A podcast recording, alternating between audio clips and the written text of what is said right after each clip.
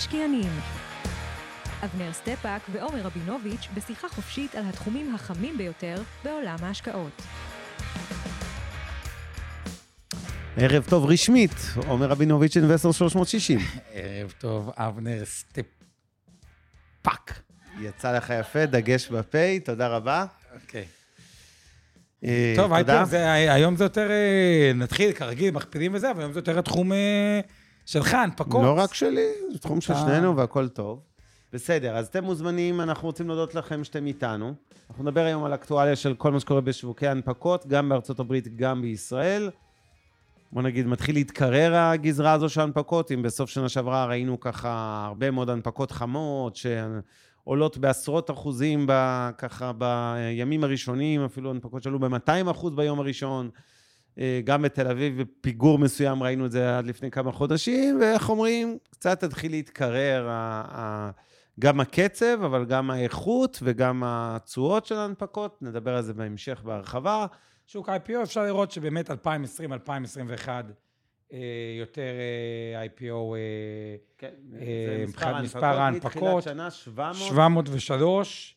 שזה בשבעה חודשים, או שמונה חודשים, שבעה וחצי חודשים, לעומת 480 ב-2020, שהייתה שנת שיא, זאת אומרת, זה ברור כבר שמה שלא יהיה השנה הזאת, כמובן, היא שנת שיא עצומה, לא רק בכמות ההנפקות, גם בהיקף הכסף אה, המגויס.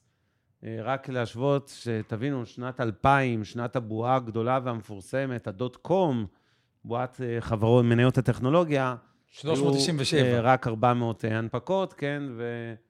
אה, אה, ב-2008, הכי גרועה היו 60. אה, כן. השאלה אם זה מסמל בועה או לא, נגיע לזה בהמשך. אוקיי, ויש לכם פה, השווי ההנפקות, אז תענה טיפה. כן, במיליארדי שקלים, אז למעשה, רק שנייה, ברח לנו. אז השנה כבר גויסו 217 מיליארד דולר, וזה בהשוואה ל-167 בכל שנה שעברה, כלומר, ברור גם פה שאנחנו הולכים לשנה... פנטסטית, אולי אפילו הכפלה של שנה שעברה, שהייתה כאמור שנת שיא. שוב, 2000, 99-2000 היה בערך 100 מיליארד דולר שגויסו. אנחנו מדברים רק על הנפקות equity, מה שנקרא, על גיוסי הון, לא על אה, הנפקות של אגרות חוב, כן, אלא על מניות. אמ, אז זהו שנת שיא. מצד שני, שימו לב, זה בתוך 21, אנחנו רואים פה גרף חודשי מינואר לאוגוסט, רוב הגיוסים השנה היו ברבעון הראשון, ינואר, פברואר, מרץ. ינואר, פברואר, מרץ, דרמטית יותר מהרבעון השני וממה שמסתמן להיות הרבעון השלישי. כלומר, בסופו של דבר, כרגע אנחנו בכמה חודשים של התקררות אה, מסיבית בשוק ההנפקות.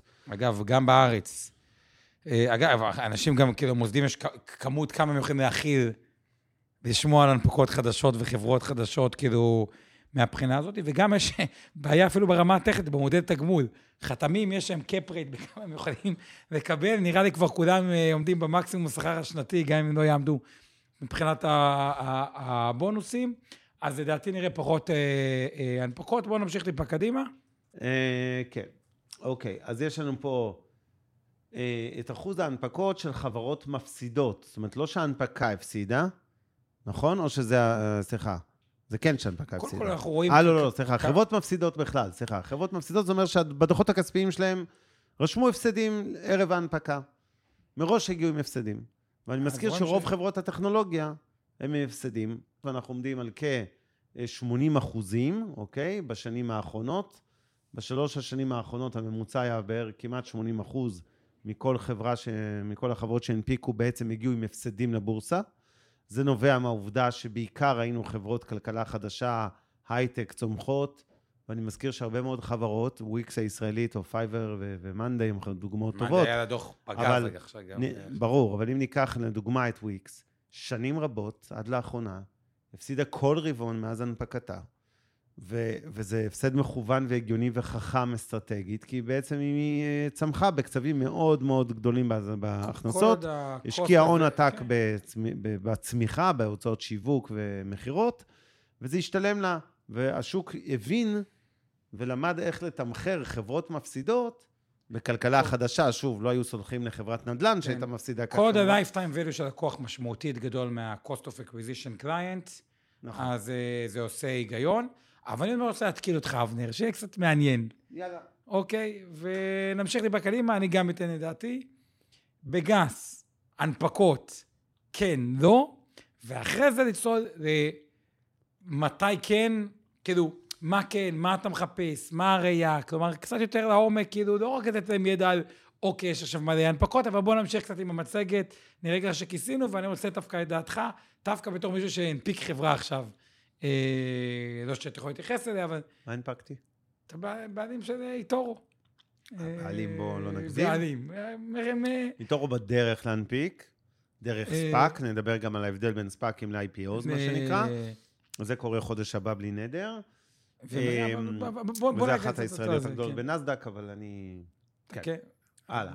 אה, בוא נמשיך. אה, אמ, אני, רוצה רגע אבל לענות לשאלתך. קודם כל, רק לפני נסיים עם הגרף הזה, אתם רואים את אחוז חברות הטכנולוגיה, הוא 25% מההנפקות, אבל בכנות יש הרבה מאוד חברות עם שיעורי כלכלה חדשה, שהן לא פורמלית טכנולוגיה, למשל, אה, אנרגיה מתחדשת, בתפר בינם לבין כלכלה ישנה כל חברות הפארמה, הרבה מהן מפסידות, חברות שמפתחות תרופות וכולי. מדיקל דווייס, לא כולן מגדורות כמובן כטכנולוגיה, ולכן זה נראה אופטית שזה שיעור נמוך יחסית, אבל זה לא כזה נמוך במציאות. אמ, אז אני רוצה רגע לענות לשאלה שלך לגבי אתה רוצה הנפקות רגע כן או לא. שנעבור קודם על עיקרי הדברים ואז, כאילו, או ש... לא, דווקא, אוקיי. שנייה, דווקא זו שאלה חשובה ושלא נשכח אותה. תראה, יש, השאלה הראשונה לגבי האם כדאי להיכנס להנפקה, כן או לא, לא, וזה לא נורא חשוב כרגע אם זה בנסדק או בתל אביב, זה בעצם, יש, יש איזושהי אשליה אופטית. הרבה פעמים אנחנו רואים הנפקות שעשו תשואה פנטסטית בימים הראשונים לאחר אה, הנפקה. אבל בעצם, 98% מהמשקיעים, ולפעמים 99.9, בכלל לא יוכלו להשתתף בהנפקה הזו. זו שאלה לפעמים תיאורטית, כי אתה אומר, לא, רואים את זה גם עזוב, בישראל. אתה לא יכול להשתתף. לא, זה מניות- דרמטי. הרבה מההנפקות הכי טובות, וזה מעוות את כל הסטטיסטיקה, כי אם אתה תבדוק סטטיסטיקה של הנפקות, ומקובל להסתכל 30 יום אחרי הנפקה, מה היא עשתה בחודש הראשון, אוקיי? ואתה תראה, נניח שהממוצע היה דווקא מאוד חיובי ביחס, כמובן צריך לזכור שהכל נמדד ביחס לשווקים, והשווקים היו טובים מאוד, והייתה רוח גבית, אז זה לא חוכמה רק למדוד את ההנפקות בפני עצמם, ולהתעלם מזה שה-S&P באותו חודש או אותה תקופה גם עלה כמובן. אבל כשאתה רואה סטטיסטיקה ממוצעת של הנפקות, הסטטיסטיקה הזו היא משקרת, היא נראית יותר טוב מאשר המציאות, כי כמו שאמרתי, רוב המשקיעים, כולל הרבה פעמים מוסדיים, לא באמת יכולים להיכנס להנפקות האלה, כי יש עודפי ביקוש מטורפים. אתה יכול להזמין מיליון דולר ולקבל 2,000 שקל, אני לא מגזים בדוגמה הזאת, בהנפקות ממש חמות, אתה תקבל הקצאה של הרבה פחות מ-1% מההזמנה שלך. עכשיו, משקיע פרטי לא יכול להזמין 100 מיליון דולר, נגיד שהוא רוצה לקבל 50 אלף דולר באמת. והוא מבין שההנפקה היא חמה. לא רוב המשקיעים אה, פרטיים, הוא לא מיליון יכול דולר. להזמין 100 מיליון דולר בשביל לקבל 50 אלף דולר, נכון? כי, כי גם לא ייתנו לו קו אשראי וכולי. אה, ו, ולכן בעצם, זה קצת שאלה תיאורטית, אבל נניח אפילו שיכולת להיכנס לכל הנפקה תיאורטית, אוקיי? אבל בלי הבחנה, זאת אומרת, בלי uh, פיק. Uh, בגדול, אה, אה, אני, אני רק רוצה לתת שתבינו דוגמה מעשית. אנחנו הזמנו בהנפקה של אנט הסינית, שבוטלה בדקה ה-90, אה, אה, על הזמנה של 50 מיליון דולר, 50 מיליון דולר, קיבלנו 100 אלף דולר, אוקיי? ו- וזה גם בוטל בסוף. אבל שתבינו כמה זה לפעמים מצחיק, ואנחנו עוד גופים מוסדיים שקרובים לצלחת, זאת אומרת, אנחנו, יש לנו עדיפות, הגברת כהן מחדרה, אני חושב שאתה צריך לעבור... המאזין לעבוד על האיכות צלחת שלך, אם הזמנת... לא, אבל זו 50, הייתה, ההנפקה הזאת הייתה 100,000 נחשבת אחת. ההנפקות החמות בהיסטוריה, אה, עד שהיא בוטלה. אה, אז, ויש הרבה דוגמאות כאלה. בהנפקות המאוד מאוד טובות, קשה מאוד לקבל סחורה. אנחנו רואים גם בתל אביב. לא, אבל ב- במהות, אוקיי, חברה הונפקה... אז אני אגיד לך מה אני לא אוהב בהנפקות, ולמה אני... אני יודע שהרבה מאוד משקיעים שמאזינים לנו או צופים בנו, חושבים שזה איזה מכרה זהב.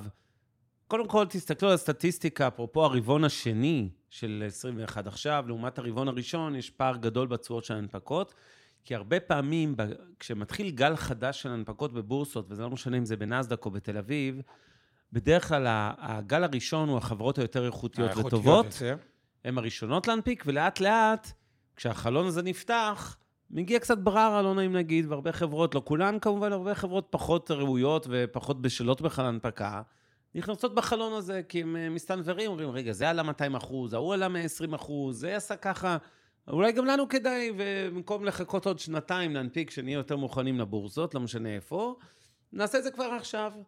ואז פתאום מתחילות להגיע החברות הפחות טובות.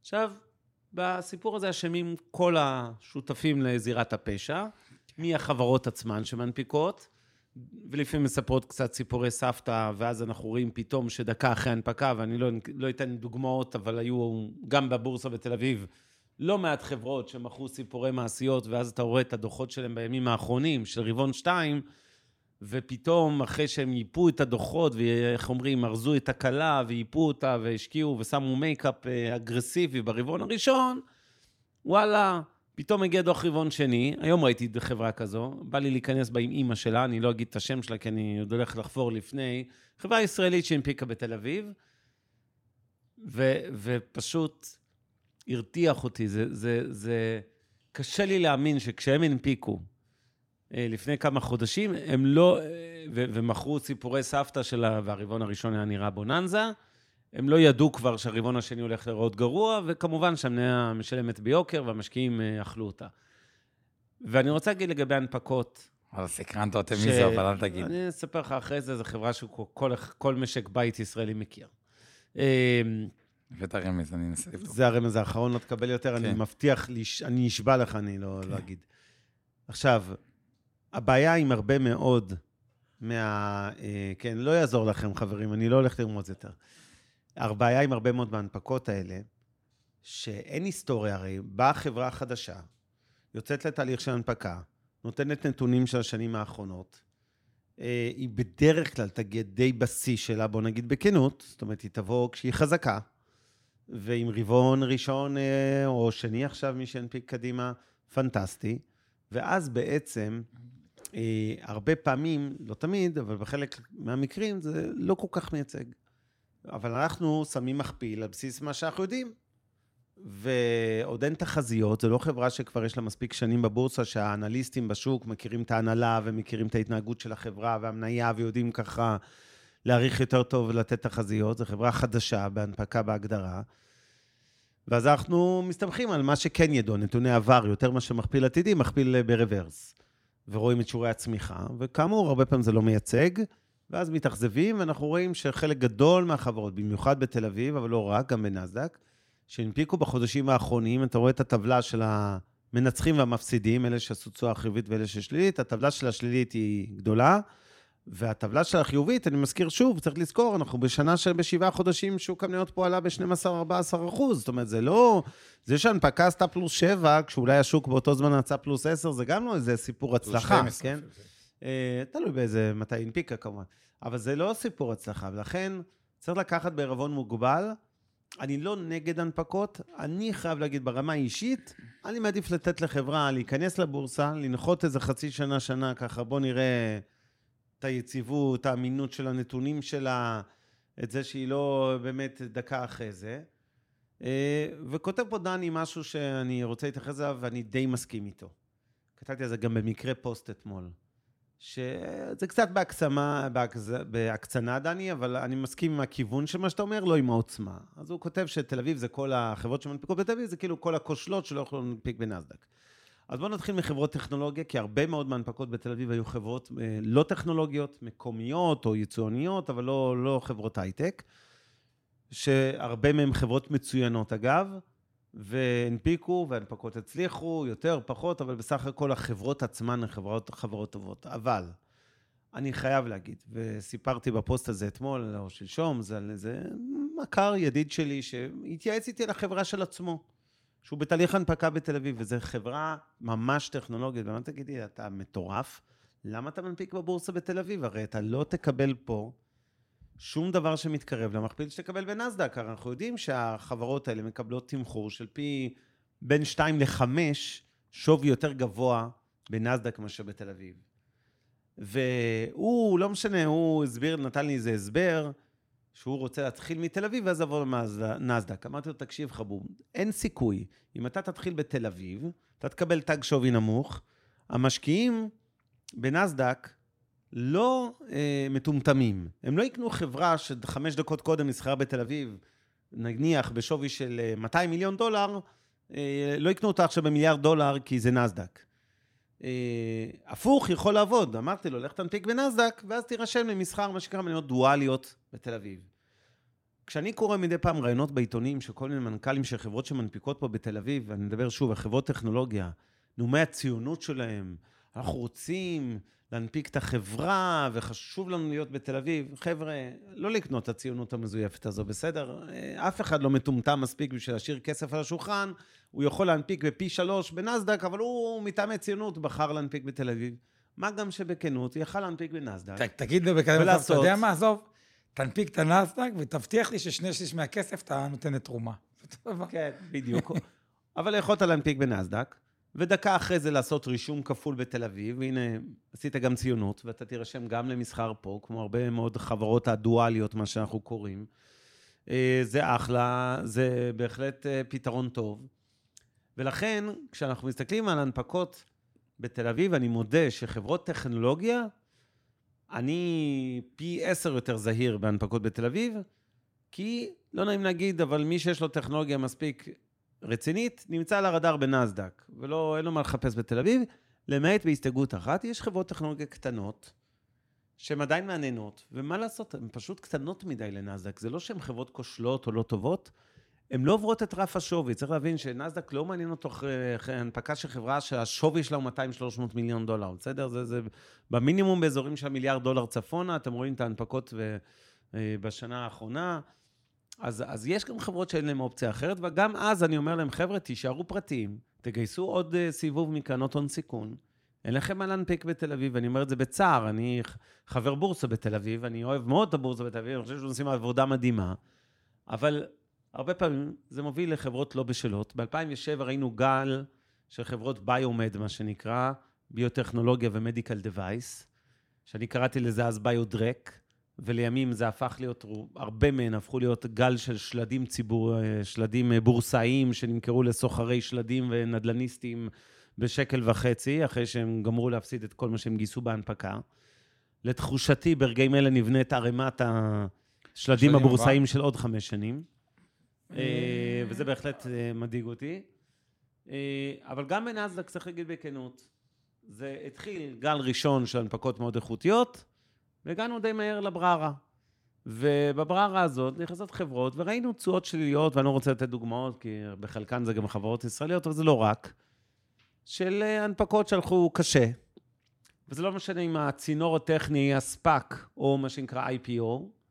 בשני המקרים, הרבה פעמים ראינו שהשוק הזה יתקרר, ואני, אה, ברשותך, אני לא יודע אם אתה רוצה עכשיו או לחזור אחרי זה לעולם הספאקים מול לא, IPOs, אני או... רוצה אוקיי. שנעשה קצת את המצגת, נראה שכיסינו ככה את הטופיק המרכזיים, ואז. אני אגיד לדעתי באיזה הנפקות, או מה אני מסתכל בהנפקות, או או גם בכלל חברות צומחות, מה כן ומה לא. ואגב, יום, אתה אתה מכיר את ביג טק 50? יום אה, ראשון אמור לארח אותם, לא מכיר לעומק מודה, זה רעיון סקרני, אבל זה- זה קונספט של הפרה-IPO.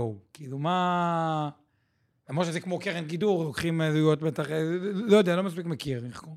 אני אגיד לך, בלי להיכנס ספציפית להם, השאלה שאתה מוזמן לשאול או אותם. לכל השותפויות.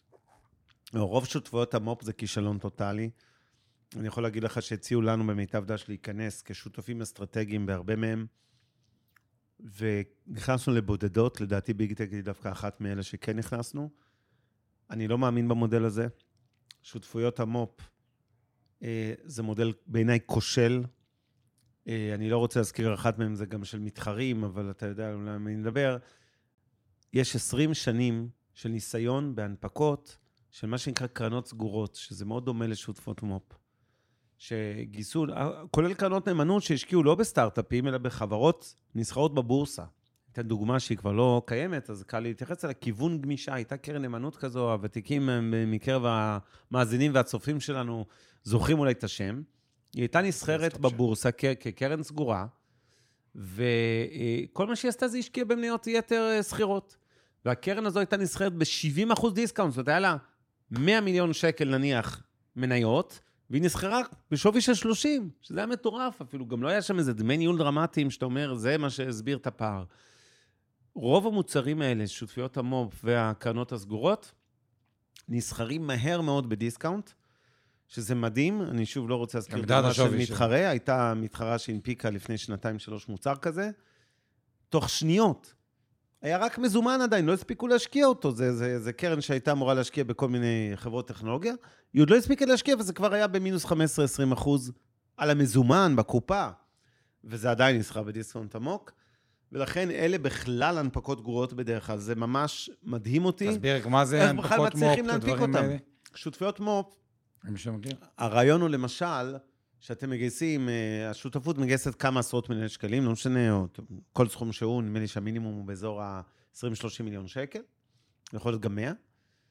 ויש לה איזה אג'נדה, יכול להיות שהאג'נדה שלה זה אנחנו משקיעים בחברות טכנולוגיה, מה שנקרא early stage, כן, seed, שזה שלבים מוקדמים, יכול להיות שאנחנו משקיעים בחברות אה, מתחום הפינטק, או בחברות מתחום ה medical device, או סייבר, או לא חשוב.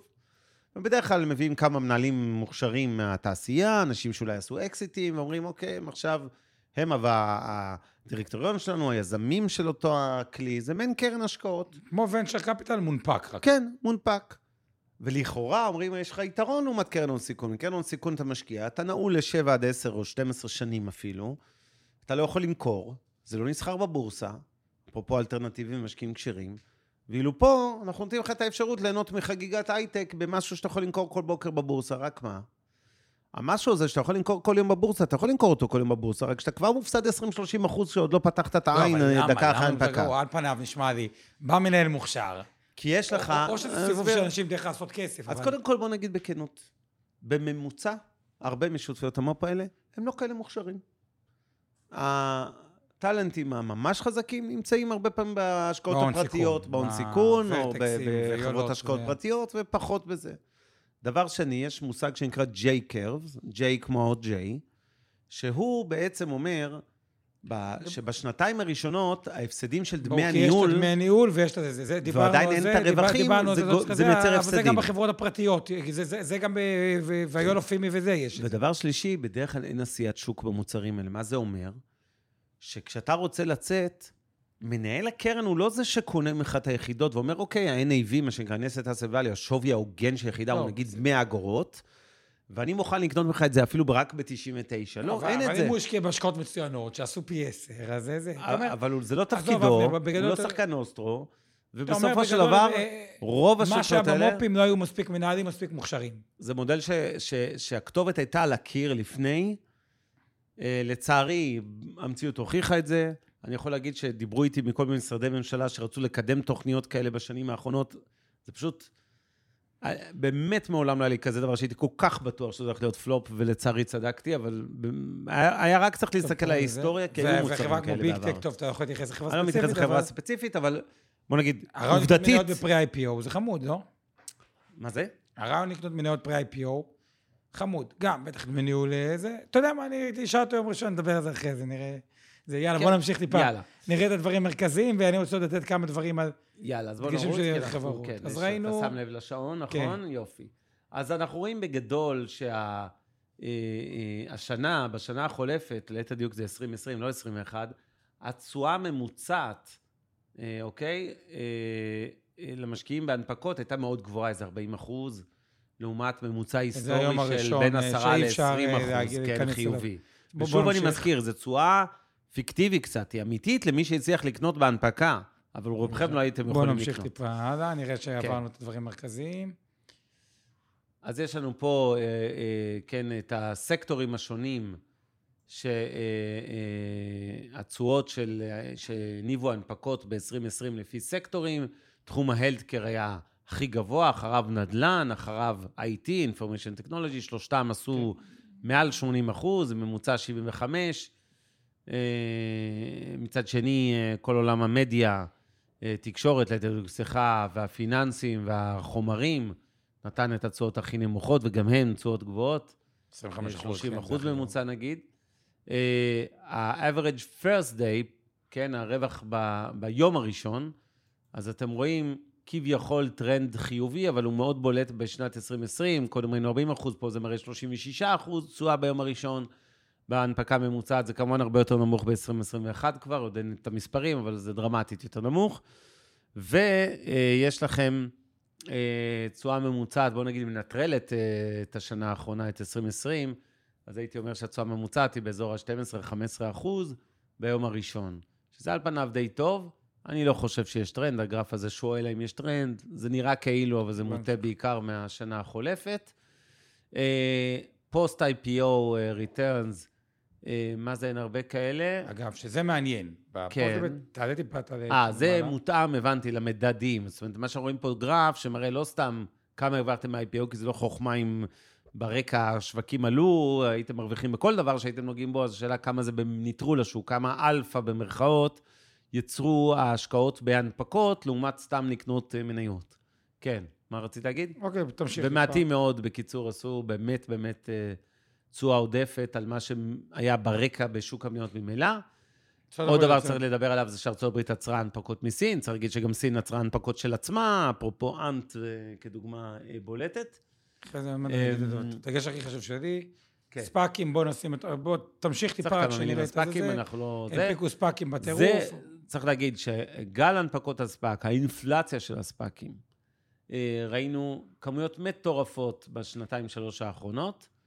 אני כן רוצה להתייחס לזה, כי השנה באמת זה שנת שיא, ו... אגב, זה, זה נכון יהיה להגיד באיזושהי צורה שספאק מזכיר שותפויות לא, בכלל לא, בכלל לא, בכלל לא. דווקא ספאק הוא מודל פיננסי יותר חכם. מה המנהל שהספאק מרוויח?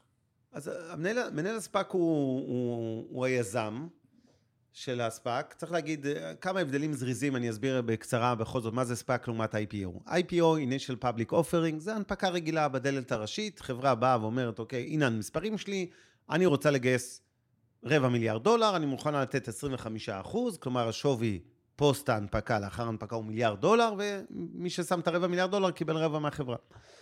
וזה הדלת המסורתית, ושם רוב החברות ב-20 שנים האחרונות בתל אביב, בנסדק, בכל בורסה בעולם, עשו IPO. מוצר הספאק שנולד כבר לדעתי לפחות בשנות ה-90, אולי אפילו קודם, שזה ראשי תיבות של Special Purpose כן, Acquisition Company, זה מעין, או חברות blank check קראו להם גם כן, צ'ק ריק כזה, באו יזמים מאוד מוכשרים מתעשיות שונות, בארץ אין כמעט ספאקים, דני, אני מדבר בעיקר על ארה"ב, באו יזמים מוכשרים, נניח איזה יזם שמכר, אה, יזם סדרתי בהייטק, אמר, אני רוצה להפוך עכשיו להיות משקיע, חברת השקעות. אבל ספאק אמור לקנות, הוא חי 24 חודש לכל היותר, וב-24 חודש אלה, שהתחילו בגיוס של נגיד סתם 200 מיליון דולר, הוא צריך, המטרה שלו היא לעשות מיזוג הפוך עם חברה ספציפית. הספאק, המנהלים של הספאק, כאמור בכירים בתעשייה הרלוונטית, נניח שזה ספאק לתחום התרופות, הם אמורים לאתר בתוך שנתיים לכל היותר להשלים עסקה של קניית חברת תרופות, שתתמזג לתוך, ה, אה, אה, לתוך אותה אה, חברה שלד בורסאי במרכאות, שלד זה מילה טיפה שלילית, אבל לאותו אותו ספאק. בדרך כלל המשקיעים המקוריים של הספאק והיזמים יקבלו כביכול 20 אחוז, כי הם שמו את הכסף הראשוני. יש גם הרבה מה, פעמים... מה, 20 אחוז ממה? מהרווח? לא, לא, לא, מה, אני מדבר... בסוף, בסוף, בסוף, כשאתה מסתכל על IPO, עלות הגיוס של IPO היא בערך 5 אחוז מסכום הגיוס. בספאק, שזה בעצם אומר הרווח של כל הקבוצה שמארגנת את הקבוצה, יזמי קבוצת הרכישה, אם נקביל את זה לעולם הנדל"ן, זה בערך חצי מזה, 2.5 אחוז. זאת אומרת, כשאתה בא ל... להנפיק ב-IPO, אתה משלם לחתמים, לגולדמן סאקס, למורגן סטנלי, לכל השמות האלה של בנקי השקעות בארצות הברית, אתה תשלם בגדול איזה חמישה אחוז הוצאות עסקה. לשווי החברה. ספאק זה בערך חצי מזה. שתיים וחצי. כן. עכשיו, בסופו של דבר... ובדרך כלל זה כעמלה או נשארים זה כמניות? לא, בדרך כלל מניות נשארים, אופציות, מניות, יש כל מיני מודלים. עכשיו, בגדול, יש להם שנתיים. עכשיו, מה קורה? כל הספאקים מונפקים במחיר אחיד של עשרה דולר. למשקיעים, שזה הרבה פעמים hedge funds וקרנות גידור ושחקני נוסטרו, נותנים גם אופציות למשקיעים בספאק. יש הרבה שחקנים שהם פיור פיננסיים, הם אומרים, לא מעניין אותי היזמים של הספאק הזה, ולא מעניין אותי שוק התרופות בכלל. אני כרגע מקבל אופציות בחינם, אני מיד מוכר את המניה ב-10 דולר, לא מעניין אותי באמת המניה, אני לא הולך לחכות שנה, שנתיים לראות אם הספאק הזה הצליח להתמזג עם איזו חברה מאוד אטרקטיבית או לא. אני שחקן שבעצם מקבל את זה בשביל האופציות חינם, אז הם קונים, הם משתתפים בספאק, מיד נפטרים מהר מאוד, פליפרים, אנחנו קוראים לזה בסלנג המקצועי, כי הם מוכרים מהר את הסחורה, נפטרים מהמניות, נשארים עם האופציות, ומקווים שאם היא תהיה עסקה טובה, אז האופציות האלה ימריאו. עכשיו, מה היתרון של אה, להיכנס לבורסה דרך ספאק לעומת IPO? קודם כל, מבחינת זמן שניהם זהים. בגדול, לא, למעט עכשיו שיש פקק אה, ברשויות ניירות ערך בארצות הברית ובעולם בכלל, גם בישראל, זה תהליך של חצי שנה להנפיק חברה, לא משנה באיזה מסלול. היתרון של ספאק זה שאתה מקבל ודאות יותר גבוהה על ה... אה, על, כחברה עכשיו, אני מדבר לא מהצד של הספאק. אני מדבר על החברה הפרטית, החברת הייטק שרוצה נניח להתמזג. אני עכשיו מעורב, כמו שאמרת, ב-eToro, eToro של חודש הבא, או בזמן הקרוב, לא יודע. אה, אנחנו מקווים להיות בנאסדק, כרגע השווי הוא בערך 11 מיליארד דולר, וזה הולך דרך ספאק. ולמה היה לנו שיקול כדירקטוריון, כששקלנו בין להנפיק ישירות לבין ספאק? בין היתר, אחד השיקולים זה שאתה מקבל visibility, ודאות יותר גבוהה בשלב מוקדם. כלומר, אתה לא צריך לחכות את כל החצי כן, שנה, בוא, כבר אחרי חודשיים אתה עושה road show מול מוסדים, אתה מקבל פידבק מהשוק בשלב הרבה יותר צעיר. למרות שהבנקים הגדולים לא שונאים אתכם על זה, שכאילו... לא, הם מקבלים פחות עמלות, אבל הם לא לדאוג. כן, אף אחד ב-11 מיליארד, כולם אה, חיים טוב. גם שתיים וחצי, זה מישהו בדרך עושה 25 מיליון דולר. כן, לא לדאוג, אה, יש שם הוצאות שמנות, לא ניכנס למספרים הספציפיים, אבל זה לא חשוב. כל מה שאני בא ואומר, מהזווית של חברה, עד לאחרונה, עד לפני כמה חודשים, היה עדיף להיות בספאק מאשר ב-IPO. הספאקים קיבלו לגיטימציה, אחרי תקופה ארוכה, אגב, שספאקים נחשבו כאילו סוג ב'. כן. בשנה החולפת, עד לפני כמה חודשים, ספאק הפך להיות הערוץ המרכזי להנפקות בארצות הברית, אוקיי, יותר מ-IPO. אז קודם כל, היו הרבה ספאקים פחות מוצלחים, עסקאות תפוקות. בגלל התחרות, הייתה אינפלציה של ספאקים, נוצרה תחרות ביניהם. אם אתה עכשיו חברה, נניח בתחום הפינטק או בתחום הציוד הרפואי, ופתאום מחזרים לפתחך עשרה ספאקים, וכל אחד מעלה את המחיר לשני ולשלישי ולרביעי, ואתה מקבל שווים הזויים, אתה יודע שאתה שווה כן, מיליארד דולר, אבל פתאום אתה מגיע לשלושה מיליארד דולר. אני שמעתי על, זה היה בעיתון יום אחד, פגאיה באיזה מחיר זה, וי אישית, שמע... לא רוצה להתייחס גם לפגאיה, כי יש לנו איזה יחסים עסקיים איתם, אבל בגדול, הרבה מה... מוצרים, מספרים הזויים. הרבה מהחברות באמצעות הספאקים קיבלו שווים הזויים, ואז החברות, ההנפקות היו פחות מוצלחות, כי טכנית, גם אם טוב, הם עברו את האישור, הם בעצם אה, איבדו הרבה אחרי. אני אתן את השורה התחתונה, מה אני מחפש. אז כרגע יש חזרה קצת ל-IPOs, אבל זה לא באמת מה שחשוב. צריך לזכור, שנייה, אני רוצה להדגיש משהו לסיום ספאק מול IPO. חבר'ה, בסוף המשקיעים לא קונים ספאק, הם קונים את החברה שמנפיקה. בין אם זה במישרין בבורסה ובין אם זה דרך המיזוג לספאק. ולכן מה שחשוב זה באמת, מהי החברה המנפיקה ומה השווי שלה. כן, אני, אני אגיד לכם עוד דבר לגבי ספאקים, אתם רואים פה את הסיכום של הספאקים, ומספרים מטורפים וכולי וכולי. כשאתם רואים ספאק שנסחר באזור האדום, זה אומר מתחת ל-10 דולר, זה אומר שיש סיכוי טוב שהוא יגמור בעצם בזה שהוא ייכשל במשימה להתמזג, או שהוא כבר הודיע על מיזוג לחברה והשוק לא אוהב ואומר בעצם זו עסקה גרועה ולכן הספאק נסחר מתחת ל-10, זה אומר שיש צפי שרוב משקיעי הספאק בכלל לא יאשרו את המיזוג הזה. צריך לזכור שהמשקיעים בספאק צריכים לאשר את העסקה, ואם הם חושבים שהעסקה מנופחת, כי הספאקים יתחרו ביניהם על מחירים, העלו מחירים וכולי, הם יכולים להגיד לו תודה. ואז הספאק הזה מתפרק. נכון שהסיכון הוא קטן, בסוף קיבלתם כמעט את כל ההשקעה המקורית. אולי הפסדתם קצת, אבל לא דרמה. אז uh, במובן הזה, מי שקנה מניות בספאק לא הולך להפסיד את כל כספו. מספר 130 מיליארד דולר, מחפשים... כן, השקעות. אז היום יותר ויותר מהספאקים, אני מניח שהיום 60-70 אחוז מהם uh, במצב רע. Uh, יש פה כל מיני דוגמאות מהעבר של תשואות של ספאקים ספציפיים, זה פחות חשוב. יש פה uh, משהו מעניין, כן? אז התעודה של IPO, IPO, שוב, אנחנו חוזרים להנפקות רגילות, לעומת ה-S&P, אוקיי? אנחנו מדברים השנה על S&P שעשה, נכון, זה לפני כמה ימים. 21 אה, אחוז. זה ממש טרי מ-21 אחוז. אה, אגב, כשאני אמרתי, תיזהרו מדברים מוזרים כמו IPO והנפקות, כאילו, כשהשוק כן. היה רותח... IPO עשה מינוס אחוז, או כמעט אחוז, והספאקים מינוס 18 אחוז, אוקיי? ויש, אה, אני אגיד שיש, ב... טוב, תכף נדבר על זה. אז בוא נגיד ש... אה, זה סיפור אחד. רגע. הלאה. אה, טוב, רואים פה את ה-performance של ה-American SPAC. ספאק זה לא רק בארצות הברית, זה בעיקר בארצות הברית, יש גם באירופה, אבל בגדול אפשר לראות שהתשואות כמעט בכל מקום היו על הפנים. התשואות בהנפקות היו סבירות, גם לא 214. glitch גדול. עזוב את החמש, אני מדבר על התשואות. הקצרות טווח של. חודשים. גם הנפקות לא עשיתם, אה, כן, איזה glitch גדול של תשואה, אבל יחסית לדרק של ספאקים, המצב שם היה יותר טוב. אמ, שוב, אה, מדד ה-IPO לטווח יותר ארוך של כשבע שנים עשה מעל ה-S&P, 188% מול ה-40, אבל שוב, יש פה איזה glitch, טריק קטן, אני מזכיר. רוב האנשים לא יכלו באמת להשיג את התשואה הזו בהנפקות. אבל זה, זה נכון שיכולתם. לקנות תעודת לא, לא, סל, תעודת אבל ה- לא, כן, אבל, אבל זה התעודה עצמה, או זה הממוצע של ה-IPO? כי התעודה לא יכלה להשיג אה, את התשואה של ה-IPO. בוא נראה עכשיו, אור חלמי בינתיים שיכתוב ברקע. לי, אור אה, יכתוב לי.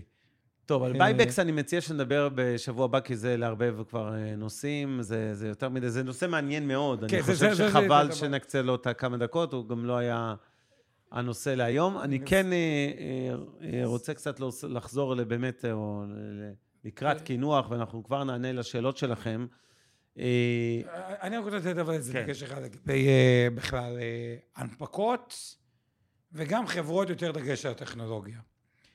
וזה דווקא מתוך הניסיון העסקי, הוא לא רב כמו שלך, רב אמן אבנר, אבל זה משהו שאני רואה לא מעט. יש סוג של יזמים שהם פשוט עושים דליברי פעם אחרי פעם ויודעים להתחדש, ויש סוג של זה, זה, ברחו לי, שתו לי, אכלו לי, השוק השתנה, קשה לי, וכו' וכו' וכו'. וזה לא משתנה עם הזמן. כלומר, יזם בדרך כלל טוב, הוא מנהל טוב, הוא טוב. ומי שפחות טוב, תמיד יכול להאשים את המזל, את הגורל, את ה... לא ידעתי. למה אני אומר את זה? כי במה שקשור לחברות, וכל חברות טכנולוגיה, מה שהם קונים זה צמיחה אקספודנציאלית. כל מה שקשור בחברות עם צמיחה כאילו גבוהה, stay with the winners, גם אם זה אומר לקנות את אלה שלפעמים אה, עלו והם קצת יותר יקרים, ולא להיצמד לאלה שלא עשו דליברי וכאילו נראים זול, או אני קונה בהנחה. זה פחות נכון לגבי חברות כמו בנקים, או ביטוח, או נדל"ן, כי שמה למחיר יש המון משמעות. בנק אין לו, זה לא שבנק אחד יעשה מודל עסקי מדהים ובנק אחד לא. משכנתה זה משכנתה, כאילו, הלוואה זה אה, הלוואה, אה, כנ"ל לגבי חוץ-בנקאי, יש שם יותר, אתה יכול להתייחס כמובן. יש הבדל, אבל בסוף הלוואה זה הלוואה, זה לא שמישהו אחד יעשה סופר דופר מדהים ומישהו אחד יעשה פלופ אה, זה, אולי את הדברים האלה, אבל תשמע, יש- אני יש- לא אכנס שנייה. לשמות ספציפיים, אבל היו פה הנפקות של חברות אשראי חוץ-בנקאי בשפע בחצי שנה האחרונה, והיו גם אה, ביניהן חברות דרק שניסו להנפיק כן, לפי שווים מפולפלים, בבסיס, וגמרו בסיס, בחצי בסיס- מחיר ופחות. בסדר, בבסיס, בסיס, בסיס, הוא הנפקו יקר מדי, היו בשלות, אבל בבסיס, אשראי הוא לא תחום של total... אה, האמת, גם על זה אפשר להתווכח, אוקיי, ואנחנו עוברים דווקא לעומת הפינטק. אבל מה שאני אומר את הדבר הבא, בגדול, יש הנהלות שיודעות לעשות deliver פעם אחרי פעם, ויש כאלה שלא, ופה לדעתי האסטרטגיה היא להיות עם אלה שיודעים לעשות execution. למה? ומקרה אמזון לימד אותנו, ולא רק אמזון, פייסבוק ועוד חברות, מי שיודע לעשות execution, ו-Monday אולי יצליחו לעשות את זה, בוא נראה, דוגמה הוא- מצוינת, שנייה, אפרופו דוחות הוא- פנטסטיים, כן. הוא עובר ממצב של, הרי מה זה בסוף חברה טכנולוגית שהתחילה אחת? היא מתחילה מ-vertical ספציפי. אה, אבל מי שיודע לעשות execution ממש טוב, הוא ידע ללכת מ-vertical, כשאמזון נגיד התחיל רק ספרים, לעוד vertical ועוד vertical, ול-total addressable market נוספים וכו', וכביכול החברה יכולה לבצר הרבה הרבה יותר גדולה ממה שרוצים. ומי שלא יודע להיות מוביל ב-vertical, לא רק שלא יודע להיכנס ל-verticalים נוספים כי יעקפו אותו, גם ב-vertical שלו מישהו כבר יעקוף אותו והוא יכול להתגלה כדי פלופ מוחלט. ודוגמה טובה בארץ היא וולט מול תנביס. תנביס היה לה את כל התנאים בעולם, וזו חברה פרטית, לא בורסאית. תנביס הייתה המלכה. אבנר, כולם השתמשו בדלת, היו בערך יש מונופול, וכמה היא גובה יותר מדי מעסקים. תחשוב אם תנביס היה מניה ווולט הייתה במניה. אין לי מה להגיד, וולט נתנה די אה, נוקאוט לחברות האחרות, וכאילו, תראה כמה הם הצליחו להתפתח, זה מדהים, כאילו, אתה יודע, כאילו, מכולות ודברים כאלה, וכאילו זה שוב, execution הוא חשוב בטכנולוגיה, ו-stay with the winners, בטח בחברות יותר חדשניות, זה ככה כאילו איזה טיפ, גם אם המחיר, בוא, זה ככה מה שרציתי להדגיש. אוקיי, אז כ- עוד כמה מילים אחרונות ותשובות לשאלות שיש לנו פה, וכל מי שעוד רוצה לשאול שאלות, זה הזמן. אה, ושוב אנחנו מזכירים, כי הזכרנו פה כל מיני מניות היום, אז אה, בקטנה, דוגמאות להנפקות ומאנדיי וזה, שכל מה שאנחנו עושים זה לא ייעוץ השקעות, לא תחליף לייעוץ השקעות המותאם לצרכי ונכסי כל אדם מידי ייעוץ השקעות מוסמך, ושזה, אנחנו לא ממליצים על השקעה בניירות ספציפיים, גם מזכירים אותם, ואם הזכרנו אותם, אז הם כנראה מושקע, אנחנו מושקעים בהם בצורה כזו או אחרת בתיקי הלקוחות של אינבסטור 360, בתיקי השקעות של לקוחות מיטב דש, קרנות הנאמנות, קרנות הפנסיה, גמל השתלמות, בלה בלה בלה.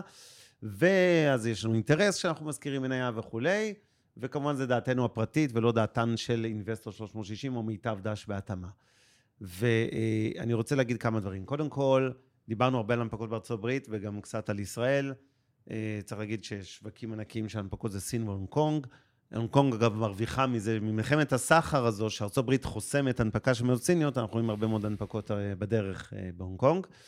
אה, אני חושב שעכשיו תמהיל החברות מנפיקות בהכללה, בהסתכלות קדימה, על החודשים הקרובים עד סוף שנה, הולך ונהיה גרוע יותר, זאת אומרת, החברות הממש טובות הנפיקו לפני חצי שנה, שנה. זה לא שהן עכשיו חברות מעולות, אבל המשקל שלהן בגל הכללי אה, הולך ופוחת, ונכנס הרבה דרק, לא נעים להגיד. אה, זה נכון בכל הבורסות בעולם, גם בבורסה שלנו בתל אביב. אני חייב להגיד שכן, לפרגן לבורסה בתל אביב, שהופתעתי לטובה בכל זאת, למרות כל מה שאני אומר, שהרבה מההנפקות האלה על הפנים, נכנסו לא מעט חברות טובות שנשבע לך בקושי ידעתי על קיומן. זאת אומרת, אתה, אתה חי בישראל, אתה צורך לפעמים את המוצרים, אתה לא חושב על החברות האלה, ופתאום אתה רואה, וואו, הם מרוויחים כל כך הרבה, וזה אחלה חברות, והן נסחרות בבורסה, אז בסך הכל יש לנו חברות מדהימות, ועדיין, אה, יש גם קצת יותר מדי, כמו בכל גל כזה, אה, של תקופות כאלה שהמחירים די יקרים בשווקי המניות, אז אה, מגיע הפיתוי להנפיק כל דבר שזז, הוא גדול. ועכשיו אנחנו עוברים צ'יק צ'אק לשאלות, ויש לי גם, אתה יודע מה? לפני השאלות, דקה של פינה חברתית. אה, אני אה, מתעסק הרבה, לאחרונה ספציפית, בסגמנט קשה של נשים בסיכון. זה לא רק נשים מוכות שאנחנו מכירים מעולם של מקלטים לנשים מוכות והעולם הזה. אז אני, יצא לי להתקל בהמון המון מקרים של נשים, בין אם כאלה שבעליהן או בני זוגן מאוד מתאמצים לרצוח אותן. אמיתי, בלי ציניות, ממש. אני מקווה שלא יצליחו, אבל זה, זה עולם קשה. יש עולם שלם של נשים צעירות, כולל נערות וילדות, בנות 12 עד 18, שעוסקות בזנות, וזה קורה באמצע תל אביב, ירושלים וחיפה, וזה לא בגן החשמל, וזה לא בתל ברוך, זה בדירות, בשכונות טובות, והרבה פעמים אלה שעושות את זה יכולות להיות נערות בתיכון חדש או באליאנס, והסרסור זה לא איזה ג'אנקי מסומם, סוחר סמים, אה, עבריין שנכנס ויוצא מהכלא, הוא יכול להיות תלמיד בי"ב שמסרסר בילדה בי"א. והעולם האפל הזה, שמטפלות בו כמה עמותות, כמו עלם, עם פרויקטים מדהימים, שנקרא ערים בלילה, שמטפל בנערים, נערות בזנות. אגב, אני אומר כל הזמן בלשון נקבה, בערך רבע מהעוסקים בזנות בישראל, בזנות קטינים, מה שנקרא, יש 5,000 ילדים, ילדים, בני 12 עד 18 שעוסקים בזנות. אה, זה מספר מטורף. רבע מתוכם זה בנים. יש גם קצת טרנסג'נדרים, מה שנקרא, אבל רבע זה בנים. וכמו שאמרתי, זה לא מה שאנחנו מדמיינים, זה לא גן החשמל ותל ברוך, זה ילדים שבשלוש אחרי בית ספר, כשיש בית ספר, הולכות לחברה, וזה יכול להיות דירה בכל מקום בתל אביב או בעיר גדולה אחרת, והן חוזרות בערב, והביתה להורים. והן באות חלקן מבתים טובים ולא ממשפחות הרוסות, לפחות סוציו-אקונומית. כנראה שהמשפחות יש להן הרבה בעיות אחרות, אבל לא סוציו-אקונומית. ואני חושב שהעובדה שהמדינה לא מצליחה למגר את התופעה הזאת, ולמרות שזנות קטינים, אגב, מוגדרת כעבירה חמורה, זאת אומרת, זה, זה בעילת קטינה, זה ממש אונס, אוקיי? בשונה מזה. סתם, מי הצרכנים? גם זנות מבוגרים לא זה. וזה בדיוק העניין, שהצרכנים, לא נעים להגיד, זה אנשים כמוני וכמוך, סליחה שאני אומר את זה ככה, אנשים נורמליים, במרכאות, לכאורה נורמטיביים, שעובדים, יכול להיות מנהל במשרד פרסום, עורכת דין. אה, הם יודעים מצוין מה הם עושים שלא נתבלבל. זה לא הסיפורים האלה של אני לא ידעתי, נראתה לי בת 19-20, לא, לא, הם מבינים בדיוק מה הם עושים. אה, יש איזה אפילו פורומים בדארקנט וכל מיני מקומות נוראים שהם מספרים אחד לשני, ובאמת, דברים נוראים. יש כמה עמותות שמתעסקות בעולם הזה.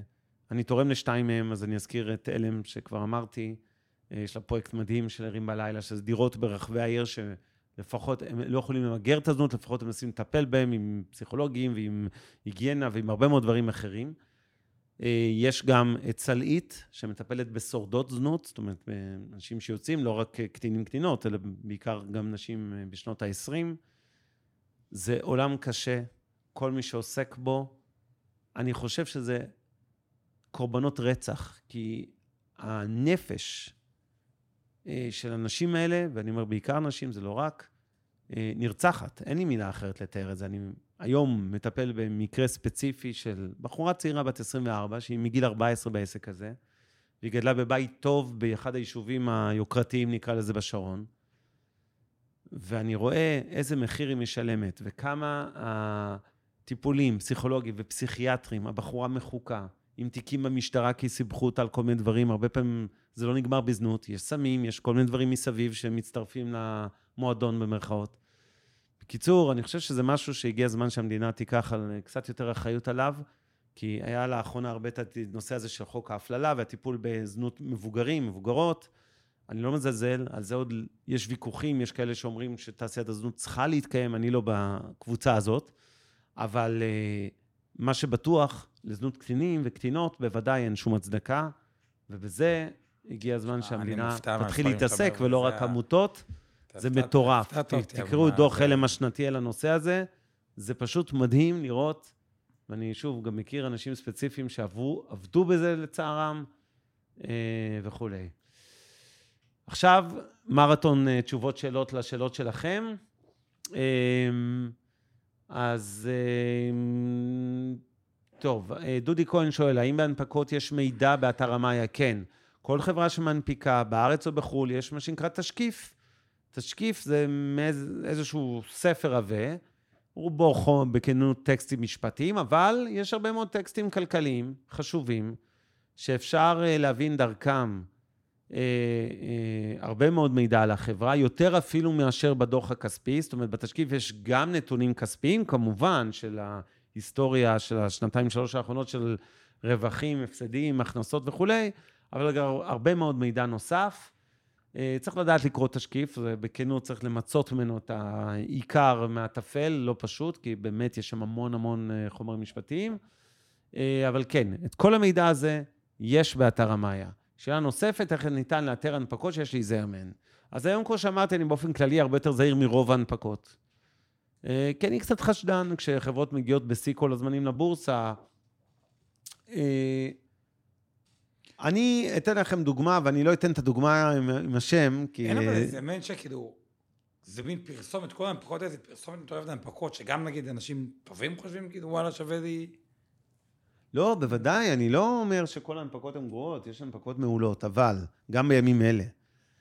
אבל כשאני רואה בחברות, בוא נקרא, תראה, חברות טכנולוגיה תמיד יותר קשה לנתח הנפקה. כי המשתנה של קצב הצמיחה של ההכנסות שהן כל כך דרמטי, אפרופו מאנדיי. לא, גם טכנולוגיה, יש חברות טכנולוגיה כמו מאנדיי, שיש לה קצב הכנסה. אבל, אבל לא. יש חברות טכנולוגיה שאין להן הכנסות בכלל. שנייה, זה בכלל... בכלל, זה אני לא מתקרב, אבל ניקח נגיד מאנדיי. אם קצב ההכנסות שלה, העלייה בקצב ההכנסות סוטה באחוזים בודדים למעלה או למטה, זה משפיע דרמטית. ראינו את המניה הזו פורחת אחרי דוחות רבעון. ריבית דריבית, ו-30 אחוז או 20 כן, אחוז. ולכן ההנפקות האלה בהגדרה הן יותר מסוכנות. כמובן, מאנדיי דוגמה נפלאה להנפקה מאוד מוצלחת, אבל בגדול, הרבה מאוד מהחברות האלה מייפות את הרבעון או שניים שלפני ההנפקה, ואז אתה רואה קצב צמיחה מאוד מאוד חד, אה, מה שנקרא אקספוננציאלי. אתה אומר, וואו, זו חברה של 7 מיליארד דולר, אבל אז בעצם... מסתבר שזה, איך אומרים, קצת הקדימו את המכירות ולחצו את האנשי מכירות, תביאו יותר הכנסות ברבעון הזה, ואולי נתנו קצת אקסטרה בונוסים וצ'ופרים, וזה לא באמת היה רבעון מייצג, ואת זה אנחנו לומדים רק אחרי ההנפקה. בדוחות הכספיים שהחברה ת, תפרסם על הרבעון הראשון או השני שאחרי ההנפקה, ופתאום זה לא נראה כזה מרשים, ואז המניה קורסת. היו הרבה כאלה. כשאני רואה חברות לא הייטק, כלכלה ישנה, והדוגמה הזאת שאני הזכרתי קודם, שאני לא אגיד את השם, של חברה ישראלית שמנפיקה פה, ויש לה כבר היסטוריה מפוקפקת במשק אה, הישראלי. ומשהו לא הסתדר לי, אמרתי, מאיפה החברה הזו הרוויחה כל כך הרבה כסף? אני מדבר על התשקיף, על הנתונים שלפני ההנפקה. זה לא תחום של, זה תעשייה מסורתית. זה לא תחום של הייטק. וזה לא הסתדר לי מספרים. ואז פורסם אי שם בתקופה האחרונה הדוח של הרבעון השני, ופתאום קריסה. ואתה אומר לעצמך, הם לא רוצה להגיד רימו, אבל הם, בוא נגיד ככה, לכל הפחות ייפו מאוד את הרבעון הראשון, ואז מגיע הרבעון השני ואתה רואה שהעסק די דרק. אה, ויש חברות שיש להן חצי שנה או שנה מצוינת וחריגה לטובה בעסקים שלהן, הן רצות להנפיק, וכשאתם רואים חברות כלכלה ישנה, בקיצור, עם דוחות חריגים לטובה, בתשקיפים שלהם, בענף שהוא לא, אה, כן, אה, בחגיגות העל, תתרחקו. הלאה. הבדל בין ספאק בארצות הברית לספאק בישראל, אין ספאק בישראל אמיתית. יש שלדים, יש כל מיני חברות על יד, אין ספאק אמיתי, דני. אה, ספאק בארץ, אני לא מאמין לשטויות האלה, בסדר? אה, המודל האמריקאי הרבה יותר טוב. אה, בוא נראה. אני חושב שאני מעדיף להשקיע בישראל בחברות אמיתיות, עם עסק אמיתי, ולא בכל מיני שלדים ששמו להם איזה אקס ראש מוסד, רמטכ"ל במיל, אלוף בדימוס, שופט בלא יודע מה, ו... כן, מספרים לנו סיפור שהם אחלה צוות. כן, עכשיו באופן כללי כל האלוף במיל ודברים... אוי, כמה זה, כן. זה לא אנשי עסקים עם... מנבא, כן, זה מנבא הפוך. Um, הלאה. הבורסה הקנדית, הראל, אני לא מספיק מכיר, זה פחות בורסה טכנולוגית, למרות שבטורונטו יש הרבה חברות טכנולוגיה. שוב, קצת כמו ישראל, לא ברמה של ישראל, ברור שה-the best הולך לנסדק, אם הוא יכול להנפיק בנסדק, הוא הולך לשם. בטורונטו, לעומת ישראל, המכפילים הרבה יותר גבוהים, אבל אפשר גם חברות יותר קטנות מנסדק. אז כן, יש חברות שהולכות לטורונטו, אגב, גם סינגפור קצת, גם אוסטרליה, ואני מבין אותם, כי אני לגמרי יכול להצדיק יזם, עם כל הכבוד לנאומי הציונות. אגב, ריטים, דיברנו הרבה, יש ריטים מעניינים בקנדה. זה אולי שווה פעם, על ריטים שהם אקס ארה"ב. כן. קנדה היא כמובן חברה, אה, בורסה הרבה פחות טכנולוגית ביחס לארצות הברית, נכון. כן, זו בורסה של תעשיות מסורתיות, הרבה סחורות וכולי, נדל"ן, אבל יש שם גם לא מעט חברות טכנולוגיות. אמיר שואל אותנו איפה כדאי להחנות את הכסף אם רוצים להקטין חשיפה מניות מעבר לערוצים האלטרנטיביים. להחנות אפשר גם במזומן עם כל השעמום שבזה. אה, או באג"חים קצרים, אה, כן, עם התשואות העלובות שלהם, אין אה, זה. דולי, אני מכירה את עומר מאז תחילת דרכו, ולא שמחתי עליו כי היית צעיר, אבל היא נדהמת מהדרך שעשית, מהכישורים והאמינות, אחלה צוות. אני מסכים עם הפרגון שלך. רבית שואלת לגבי ירידת הבורסה לעומת עליות הבנקים. כן, חבר'ה, תשימו לב מה קרה בבנקים. אם יש המלצה שאני חושב שאנחנו גאים בה שנינו מהשנה שעברה כבר... אסור להמליץ, לא המלצה, לא המלצה. יש uh, אבל ניתוח. דיברנו הרבה על נושא הבנקים, אה, מניות הבנקים, הם עלו חזק מאוד. תראו את הדוחות של הבנקים בימים האחרונים לרבעון השני. חבר'ה, זה לא חברות, זה, זה מאנדיי עוד רגע תקנא בבנקים, הם מצאו אותם טורללות האלה על ההון. 17 אחוז הדהון, שזה הרבה. מה זה? בינלאומי, 17 אחוז, פועלים, לאומי, זה מספרים מטורפים. זה, זה, זה, זה, זה פשוט... אגב, לא אה, עלו הרבה אחרי הדוחות. תשמע, הם כבר מקדמה מתחילת שנה, עשרות אחוזים. אה, עד כמה אמין התשקיף, שואל אה, חנוך, של הנפקות שמפרסמים במאיה? לא, די לא, אמין. לא, הנתונים אמינים, תקשיבו, זה עובר ביקורת של רואי חשבון, של עורכי דין. המושג שנקרא פרט מטעה בתשקיף, זה יכול להיות עבירה חמורה עם אנשים שהולכים לכלא לפעמים לדברים האלה, כן. ולכל הפחות אכיפה מינהלית וקנסות שמנים. בדרך כלל דווקא בתשקיף, רמת האמינות היא גבוהה, רשות ניירות ערך גם עוברת על זה, נכון שלא תפקידה עכשיו לבדוק את המספרים, כן, לא להתבלבל, זה לא השוטר שכן, אל ת... שלא תפרשו לא נכון את תפקיד הרשות ניירות ערך. הבדיקות הן עליכם, על הגופים המוסדיים, על כמובן יש שומרי סף בדרך, עורכי דין שעושים את התשקיף וכולי, אבל בהחלט אה, אה, המידע בסך הכל בתשקיפים הוא אמין. הבעיה שלי זה לא שזה לא אמין, אלא שהרבה פעמים חברות אה, אה, אה, שמנפיקות, כמו שאמרתי, מייפות קצת את הדוחות שלהן, וזה. אם יש רצפה, שואל אותנו לגבי הספאק, אם יש רצפה של 10 דולר משקיעים, איך זה יכול להיות שהספאק נסחר מתחת למחיר 10? אז כמה דברים. קודם כל, יש גם הוצאות בספאק.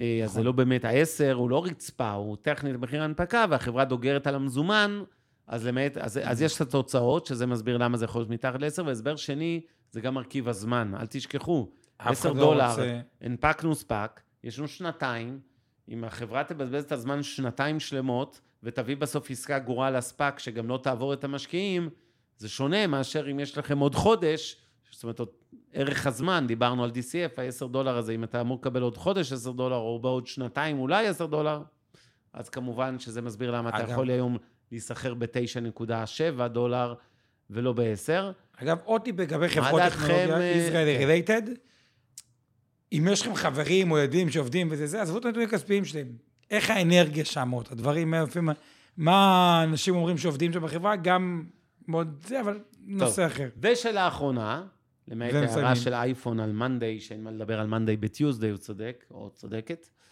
הערה חכמה. אה, רדמי, בעלים של נוט 9, בעלים גאה של נוט 9, שואל, מה דעתכם על השוק בארצות הברית? ועם זה אנחנו מקנחים חברים.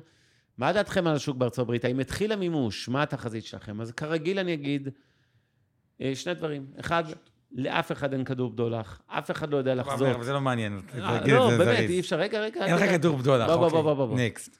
אה, אי אפשר לתזמן שווקים ואל תנסו לתזמן שווקים. לא אנשים כמונו שעובדים. בזה ונולדו לזה וגדלו בזה, לא. יודעים באמת מתי יהיה מפולת בב- בבורסה. תמשיך. יחד עם זאת. המחירים בניו יורק, וברוב הבורסות בעולם, אגב, פחות בישראל ובאסיה, יותר בארצות הברית, הם גבוהים. בארץ הם בינוניים פלוס, בארצות הברית הם יקרים מאוד, ויש כל מיני שווקים באמצע וכולי. אז מתישהו, אחרי כל כך הרבה שנים של גאות, שהופרעה מדי פעם עם איזה חודש, חודשיים של איזה מיני מפולת, כמו שהיה לנו בקורונה בפברואר-מרץ. שנה שעברה, ובסוף שמע. 18, יש אה, גם בכל שנה טובה, היו גם חודשים או שבועות גרועים. מתבקש גם מימוש רווחים, אף אחד לא יודע אם זה יקרה עכשיו או בעוד חודשיים, יומיים אתה או אומר את שנתיים. ה... את הטריוויאלי, מה לעשות, אבל. זה כדאי שגם את- יכירו את הטריוויאלי. טוב, בגדול אז, יש אה, מקום, כאילו... אה, או, נזכרתי עוד שאלה שאני... תודה, אופיר. וואו, הקרנות תקשיבו. הפרטיות. כן, יצא דוח, ועדת חמדני, משרד האוצר, לגבי ההשקעות שלנו, המוסדיים, חברות הביטוח, בתי השקעות, בקרנות פרטיות. זה בעיקר באזור האלטרנטיבי של תיק ההשקעות, עם רמיזה לזה שהקרנות האלה עשו תשואות על הפנים, ושהמוסדיים לא צריכים להשקיע בהם, וזה גם מוביל לעוד כל מיני, אה, אולי רגולציות בדרך. תראו, אני חושב שהדוח הזה בכללותו שגוי, אסטרטגית. הוא עושה עוול לעולם הזה, אבל אני אגיד ככה, תעשיית ההון סיכון, שזה סגמנט מסוים של קרנות פרטיות וכל עולם אלטרנטיבי, אכן נתנה ביצועים מאכזבים מאוד.